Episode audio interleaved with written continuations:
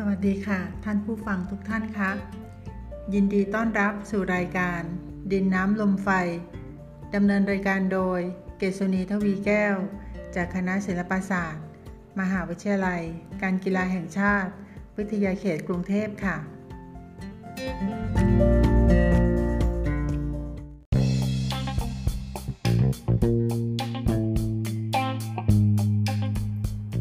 านผู้ฟังคะ ในวันนี้เราจะมาพูดคุยกันต่อ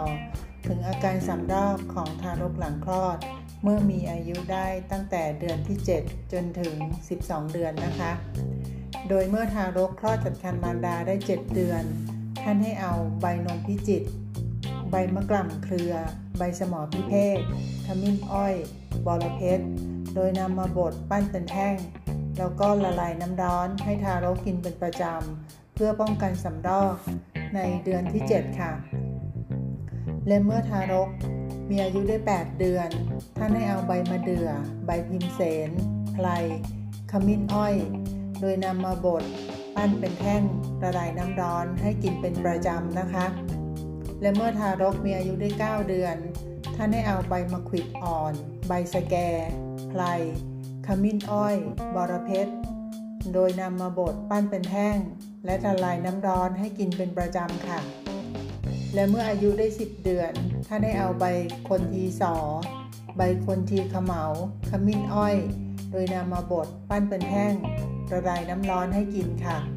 และเมื่ออายุได้ 11 เดือน ท่านให้เอาใบเสนียดใบผักคราด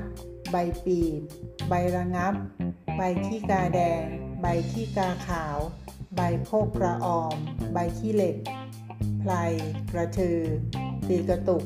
โดยนำมาบดปั้นเป็นแท่งละลายน้ำร้อนให้กินค่ะ และเมื่อทารกมีอายุได้ 12 เดือน ท่านให้เอาใบเทียนย้อมมือกำมือหนึ่งขมิ้นอ้อย บอระเพ็ดใบประคำไก่ ใบนาด ใบคนทีสอ ตรีกระตุก ไพลขิง การบูน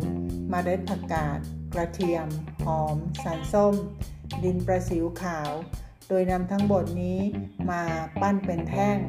แล้วก็ละลายน้ำร้อนให้กินเป็นประจำ เพื่อป้องกันอาการสำรอกในเดือนที่ 12 นะคะ ท่านผู้ฟังคะแต่ปัญหาที่เราพบก็คือการหาสมุนไพรให้ครบตามสูตรเป็นเรื่องที่ยากมากเลยในปัจจุบัน พราะพบว่ายังไม่มีการรวบรวมการปลูกสมุนไพรไทยให้ครบตามสูตรยาอย่างครบถ้วน ซึ่งเรื่องนี้ก็ได้รับการบอกกล่าวจากแพทย์แผนไทยว่า สมุนไพรบางอย่างนั้นไม่สามารถปลูกได้ แต่ว่าต้องปล่อยให้ขึ้นเองในป่าหรือตามข้างทาง แล้วก็ยิ่งในปัจจุบันนั้น บ้านเมืองมีความเจริญมากยิ่งขึ้น ก็จะทำให้พื้นดินมีจำนวนน้อยลง ก็ยิ่งทำให้เกิดความขาดแคลนสมุนไพรเป็นอย่างมาก ซึ่งก็จะทำให้การใช้สมุนไพรรักษาโรค ไม่สามารถแพร่หลาย และนำมารักษาโรคได้อย่างแท้จริงค่ะ ซึ่งในเรื่องนี้ก็คงต้องฝากไว้กับหน่วยงานที่เกี่ยวข้อง ให้เร่งจัดทำแผนงานโครงการ รวมทั้งในเรื่องการปกป้องลิขสิทธิ์ภูมิปัญญาแพทย์พื้นบ้านไทยต่อไปนะคะ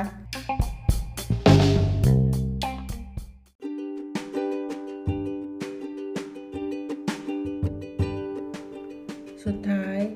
ขอขอบคุณข้อมูล จากคำพีแพทย์ไทยแผนโบราณ เรียบเรียงโดย